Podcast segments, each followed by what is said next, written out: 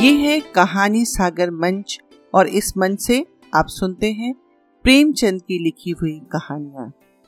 इस श्रृंखला में आज जो कहानी मैं आपको सुनाने जा रही हूँ, उस कहानी का नाम है नशा।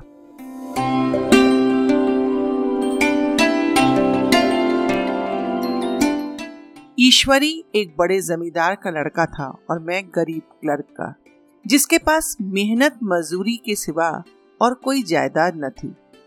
हम दोनों में परस्पर बहसें होती रहती थी। मैं जमींदारी की बुराई करता, उन्हें हिंसक पशु और खून चूसने वाली जोक, यहाँ तक कि वृक्षों की चोटी पर फूलने वाला बंजा कहता।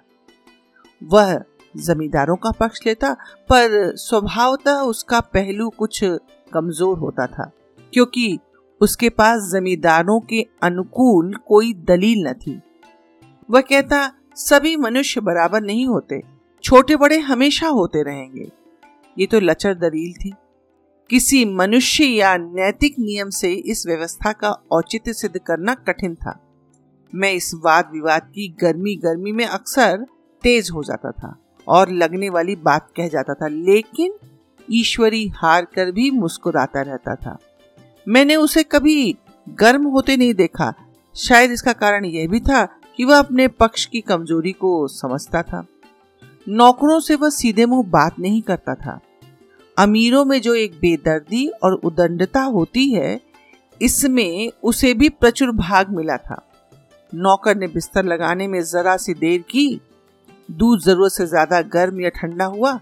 साइकिल अच्छी तरह से साफ़ नहीं हुई तो वह आपे से बाहर हो जाता। सुस्ती या बदतमीजी उसे जरा भी बर्दाश्त न थी, पर दोस्तों से और विशेष रूप से मुझसे उसका व्यवहार सौहार्द और नम्रता से भरा हुआ होता था। शायद उसकी जगह मैं होता तो मुझमें भी वही कठोरताएँ पैदा हो जाती जो उसमें थी, क्योंकि मेरा लोक प्रेम सिद्धांतों पर नहीं, निजी दशाओं पर टिका हुआ था। लेकिन वह मेरी जगह होकर भी शायद अमीर ही रहता, क्योंकि वह प्रकृति से विलासी और ऐश्वर्य प्रिय था।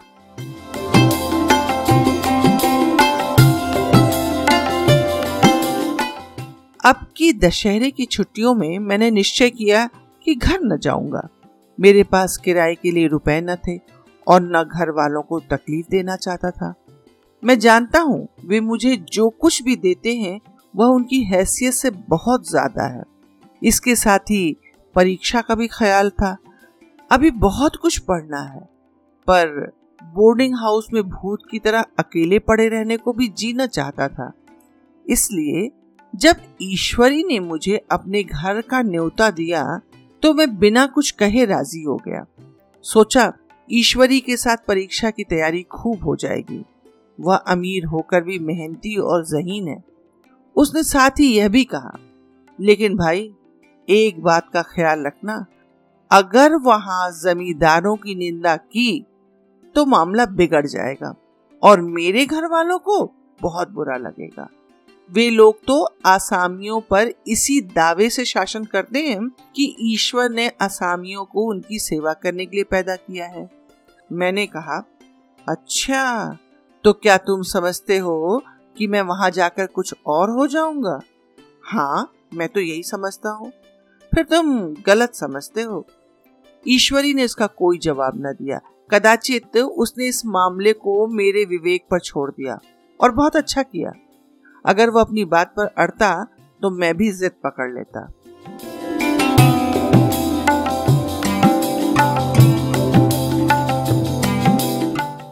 सेकेंड क्लास तो क्या? मैंने कभी इंटर क्लास में भी सफ़र न किया। अब की सेकेंड क्लास में सफ़र का सौभाग्य प्राप्त हुआ। गाड़ी तो नौ बजे रात को आती थी, पर यात्रा के हर्ष में हम शाम को ही स्टेशन जा पहुँचे। कुछ देर इधर उधर सैर करने के बाद रिफ्रेशमेंट रूम में जाकर हम दोनों ने भोजन किया। मेरी वेशभूषा और रंग ढंग से पारखी खानसामों को यह पहचानने में देर न लगी कि मालिक कौन है और पिछलग्गू कौन। लेकिन न जाने क्यों मुझे उनकी गुस्ताखी बुरी लग रही थी। पैसे ईश्वरी की जेब से गए। शायद मेरे पिताजी को जो वेतन मिलता है, उससे ज़्यादा इन खानसामों को इनाम इकराम में मिल जाता हो। एक अठन्नी तो चलते समय ईश्वरी ही ने दे दी। फिर भी मैं उन सभी से उसी तत्परता और विनय की अपेक्षा करता था जिससे वे ईश्वरी की सेवा कर रहे थे। यह भेद मेरे ध्यान को संपूर्ण रूप से अपनी ओर खींचे हुआ था।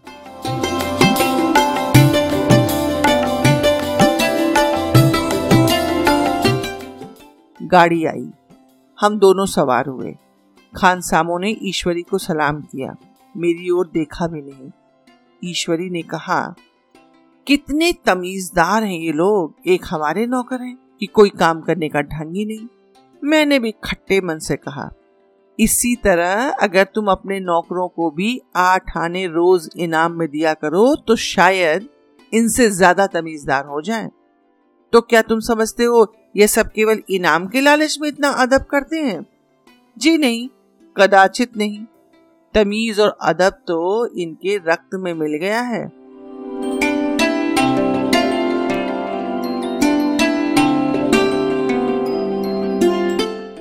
गाड़ी चली। डाक थी। प्रयाग से चली तो प्रतापगढ़ आकर रुकी। एक आदमी ने हमारा कमरा खोला।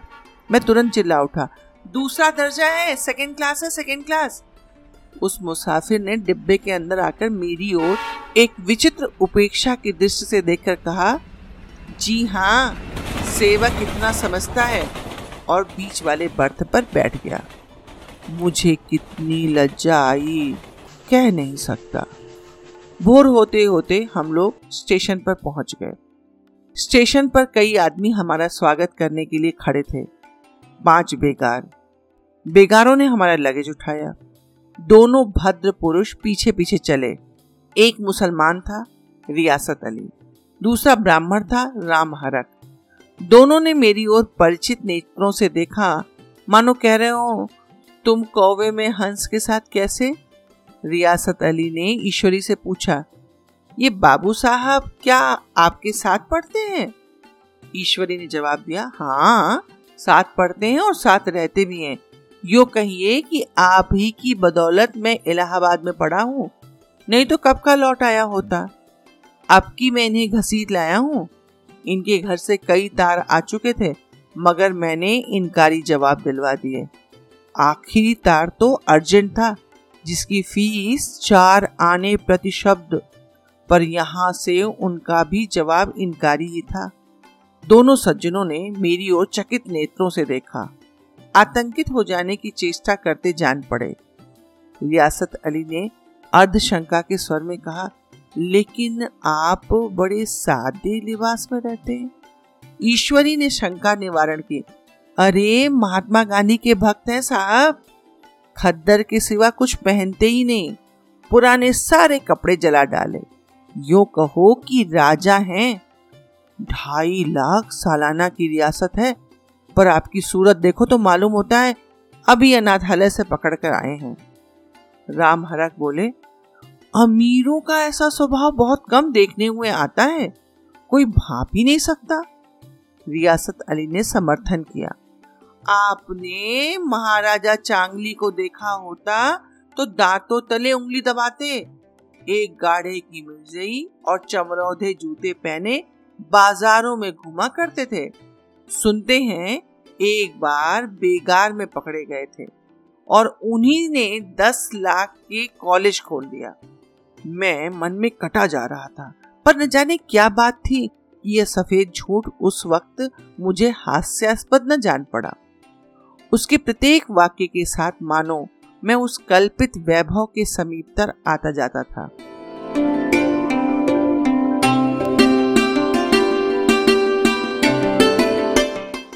मैं शहसवार नहीं हूँ। हाँ लड़कपन में कई बार लद्दू घोड़ों पर सवार हुआ हूँ। यहाँ देखा तो दो कला रास घोड़े हमारे लिए तैयार खड़े थे। मेरी तो जान निकल गई। सवार तो हुआ पर बोटियाँ काँप रही थी। मैंने चेहरे पर शिकन न पड़ने दिया।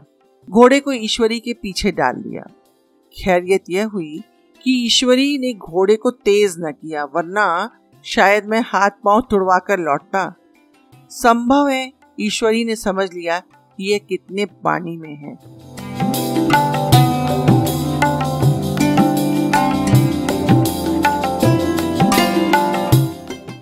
ईश्वरी का घर क्या था? किला था। इमाम बाड़े सा फाटक द्वार पर पहरेदार टहलता हुआ। नौकरों का कोई हिसाब नहीं, एक हाथी बंधा हुआ। ईश्वरी ने अपने पिता, चाचा, ताऊ आदि सबसे मेरा परिचय कराया और उसी अतिशयोक्ति के साथ ऐसी हवा बांधी कि कुछ न पूछिए। नौकर चाकर ही नहीं, घर के लोग भी मेरा सम्मान करने लगे। कई महाशय तो मुझे हुजूर हुजूर कहने लगे। जब जरा एकांत हुआ तो मैंने ईश्वरी से कहा, तुम बड़े शैतान हो यार, मेरी मिट्टी क्यों पलीत कर रहे हो? ईश्वरी ने दृढ़ मुस्कान के साथ कहा, इन गंधों के सामने ना यही चाल ज़रूरी थी, वरना सीधे मुँह बात नहीं बोलते। जरा देर के बाद नाई हमारे पाँव दबाने आया। कुंवर लोग स्टेशन से आए हैं, थक गए होंगे। ईश्वरी ने मेरी ओर इशारा करके कहा, पहले कुंवर साहब के पाँव दबा, मैं चारपाई पे लेटा हुआ था। मेरे जीवन में ऐसा शायद ही कभी हुआ हो कि किसी ने मेरे पैर दबाए हों। मैं इसे अमीरों के चोचले, रईसों का गधापन और बड़े आदमियों की मुठमर्दी और न जाने क्या क्या कहकर ईश्वरी का परिहास किया करता था। और आज मैं पोतड़ों का रईस बनने का स्वांग भर रहा था। इतने में दस बज गए। पुरानी सभ्यता के लोग थे। नई रोशनी अभी केवल पहाड़ की चोटी तक ही पहुँच पाई थी। अंदर से भोजन का बुलावा आया। हम स्नान करने चले। मैं हमेशा अपनी धोती खुद छाट लिया करता हूँ। मगर यहाँ मैंने ईश्वरी की भांति अपनी धोती छोड़ दी। अपने हाथों अपनी धोती छाटते हुए मुझे शर्म आ रही थी। अंदर भोजन करने चले। हॉस्टल में जूते पहने मेज पर जा डरते थे। यहाँ पाँव धोना आवश्यक था। कहार पानी लिए खड़ा था। ईश्वरी ने पाँव बढ़ा दिए। कहार ने उसके पाँव धोए। मैंने भी पाँव बढ़ा दिए। कहार ने मेरे पाँव धोए। मेरा वह विचार न जाने कहा चला गया था। सोचा था वहाँ देहात में एकाग्र होकर खूब पढ़ेंगे, पर यहाँ सारा दिन सैर सपाटा में कट जाता। कहीं नदी में बजरे पर सैर कर रहे हैं, कहीं मछलियों या चिड़ियों का शिकार खेल रहे हैं। कहीं पहलवानों की कुश्ती देख रहे हैं, कहीं शतरंज पर जमे हैं। ईश्वरी खूब अंडे मंगवाता और कमरे में स्टोव पर आमलेट बनते। नौकरों का एक जत्था हमेशा घेरे रहता। अपने हाथ पाँव हिलाने की कोई ज़रूरत नहीं होती। केवल ज़ुबान हिला देना काफ़ी था। नहाने बैठो तो आदमी नहलाने को हाजिर। लेटो तो आदमी पंखा झलने को खड़े। महात्मा गांधी का कुंवर चेला मशहूर था। भीतर से बाहर तक मेरी धाक थी। नाश्ते में जरा भी देर ना होने पाए, कहीं कुंवर साहब नाराज़ ना हो जाए। बिछावन ठीक समय पर लग जाए, कुंवर साहब के सोने का समय आ गया। मैं ईश्वरी से भी ज़्यादा नाजुक दिमाग बन गया था, या बनने पर मजबूर किया गया था। ईश्वरी अपने हाथ से बिस्तर बिछा ले, लेकिन कुंवर मेहमान अपने हाथों कैसे अपना बिछावन बिछा सकते हैं? उनकी महानता में बट्टा लग जाएगा। एक दिन सचमुच यही बात हो गई। ईश्वरी घर में था। शायद अपनी माता से कुछ बातचीत करने में देर हो गई। यहाँ दस बज गए। मेरी आँखें नींद से झपक रही थी। मगर बिस्तर कैसे लगाऊँ? कुंवर जो ठहरा, कोई साढ़े ग्यारह बजे महरा आया। बड़ा मुँह लगा नौकर था। घर के धंधों में मेरा बिस्तर लगाने की उसे सुधी न रही। अब जो याद आई तो भागा हुआ आया। मैंने ऐसी डांट लगाई कि उसने भी याद किया होगा। ईश्वरी मेरी डांट सुनकर बाहर निकल आया और बोला, तुमने अच्छा किया। ये सब हरामखोर इसी व्यवहार के योग्य हैं। इसी तरह ईश्वरी एक दिन एक जगह दावत में गया हुआ था। शाम हो गई, मगर लैंप मेज पर रखा हुआ था। दिया सलाई भी थी, लेकिन ईश्वरी कभी खुद लैंप नहीं जलाता था। फिर कुंवर साहब कैसे जलाए? मैं झुंझला रहा था। समाचार पत्र आया रखा हुआ था, जी उधर लगा हुआ था, पर लैंप नदारत दैव योग से उसी वक्त मुंशी रियासत अली आ गए। मैं उन्हीं पर उबल पड़ा। ऐसी फटकार बताई कि बेचारा उल्लू हो गया। तुम लोगों को इतनी फ़िक्र भी नहीं कि लैंप तो जलवा दो? मालूम नहीं ऐसे कामचोर आदमियों का यहाँ कैसे गुजारा होता है। मेरे यहाँ घंटे भर निर्वाह न होता। रियासत अली ने कांपते हुए हाथों से लैंप जला दिया। वहाँ एक ठाकुर अक्सर आया करता था। कुछ मनचला था। महात्मा गांधी का परम भक्त। मुझे महात्मा जी का चेला समझकर मेरा बड़ा लिहाज करता था, पर मुझसे कुछ पूछते हुए संकोच करता था। एक दिन मुझे अकेला देखकर आया और हाथ बांधकर बोला, सरकार तो गांधी बाबा के चेले हैं ना? लोग कहते हैं ये सुराज हो जाएगा तो जमींदार न रहेंगे। मैंने शान जमाई जमींदारों के रहने की ज़रूरत ही क्या है? ये लोग गरीबों का खून चूसने के सिवा करते क्या हैं? ठाकुर ने फिर पूछा तो क्यों? सरकार सब जमींदारों की ज़मीन छीन लेगी? मैंने कहा, बहुत से लोग तो खुशी खुशी ही दे देंगे। जो लोग खुशी से न देंगे, उनकी ज़मीन छीननी ही पड़ेगी। हम लोग तो तैयार बैठे हुए हैं। जो ही स्वराज हुआ, अपने इलाके असामियों के नाम हिबा कर देंगे। मैं कुर्सी पर पाँव लटकाए बैठा था। ठाकुर मेरे पाँव दबाने लगा, फिर बोला, आजकल जमींदार लोग बड़ा जुल्म करते हैं सरकार। हमें भी हुजूर अपने इलाके में थोड़ी सी ज़मीन दे दें तो चलकर वहीं आपकी सेवा में रहें। मैंने कहा, अभी तो मेरा कोई अख्तियार नहीं भाई, लेकिन जो ही अख्तियार मिला मैं सबसे पहले तुम्हें बुलाऊँगा। तुम्हें मोटर ड्राइवरी सिखाकर अपना ड्राइवर बना लूँगा। सुना, उस दिन ठाकुर ने खूब भंग पी और अपनी स्त्री को खूब पीटा और गाँव महाजन से लड़ने को तैयार भी हो गया।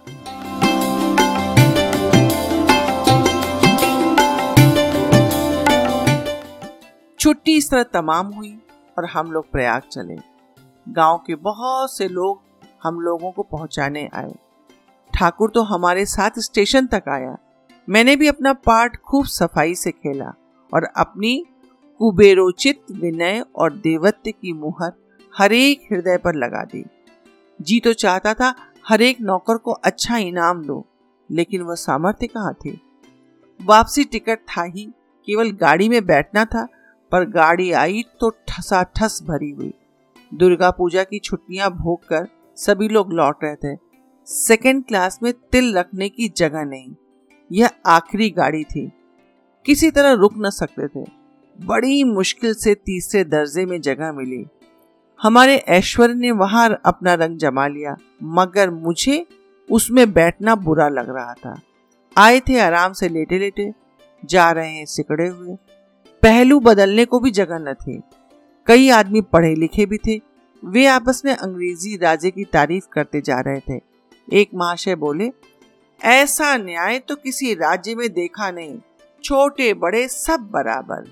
राजा भी किसी पर अन्याय करे तो अदालत उसकी गर्दन दबा लेती है। दूसरे सज्जन ने समर्थन किया, अरे साहब, आप खुद बादशाह पर दावा कर सकते हैं। अदालत में बादशाह पर डिग्री हो जाती है। एक आदमी जिसकी पीठ पर बड़ा गट्ठर बंधा था, कलकत्ते जा रहा था। कहीं गठरी रखने को जगह न मिलती थी। पीठ पर बांधे हुए था। इससे बेचैन होकर बार बार द्वार पर खड़ा हो जाता था। मैं द्वार के पास ही बैठा हुआ था। उसका बार बार आकर मेरे मुँह को अपनी गठरी से रगड़ना मुझे बहुत बुरा लगा। एक तो हवा यूँ ही कम थी, दूसरे उस गंवार का आकर मेरे मुँह पर खड़ा हो जाना मानो मेरा गला दबाना था। मैं कुछ देर तक जब्त किए बैठा रहा। एकाएक मुझे क्रोध आ गया। मैंने उसे पकड़कर पीछे ढकेल दिया। दो चार तमाचे ज़ोर से लगाए। उसने आँखें निकाल कर कहा, क्यों मारते हो बाबूजी? हमने भी किराया दिया है। मैंने उठकर दो तीन तमाचे और जड़ दिए। गाड़ी में तूफ़ान आ गया। चारों ओर से मुझ पर बौछार पड़ने लगी। अरे भाई, इतने अगर नाजुक हो तो अव्वल दर्जे में क्यों नहीं बैठे? कोई बड़ा आदमी होगा। कोई बड़ा आदमी होगा तो अपने घर का होगा। मुझे इस तरह मारते तो दिखा देता। अरे क्या कसूर किया था बेचारे ने? गाड़ी में सांस लेने को जगह नहीं। खिड़की पर जरा सांस लेने खड़ा हो गया तो उस पर इतना क्रोध? अमीर होकर क्या आदमी अपनी इंसानियत बिल्कुल खो देता है? ये भी अंग्रेज़ी राज है जिसका आप बखान कर रहे हैं। एक ग्रामीण बोला, दफ्तर में घुस पावत नहीं, उस पर इतना मिजाज। ईश्वरी ने अंग्रेज़ी में कहा what an idiot you are with और मेरा नशा? अब कुछ कुछ उतरता हुआ मालूम होता था। धन्यवाद।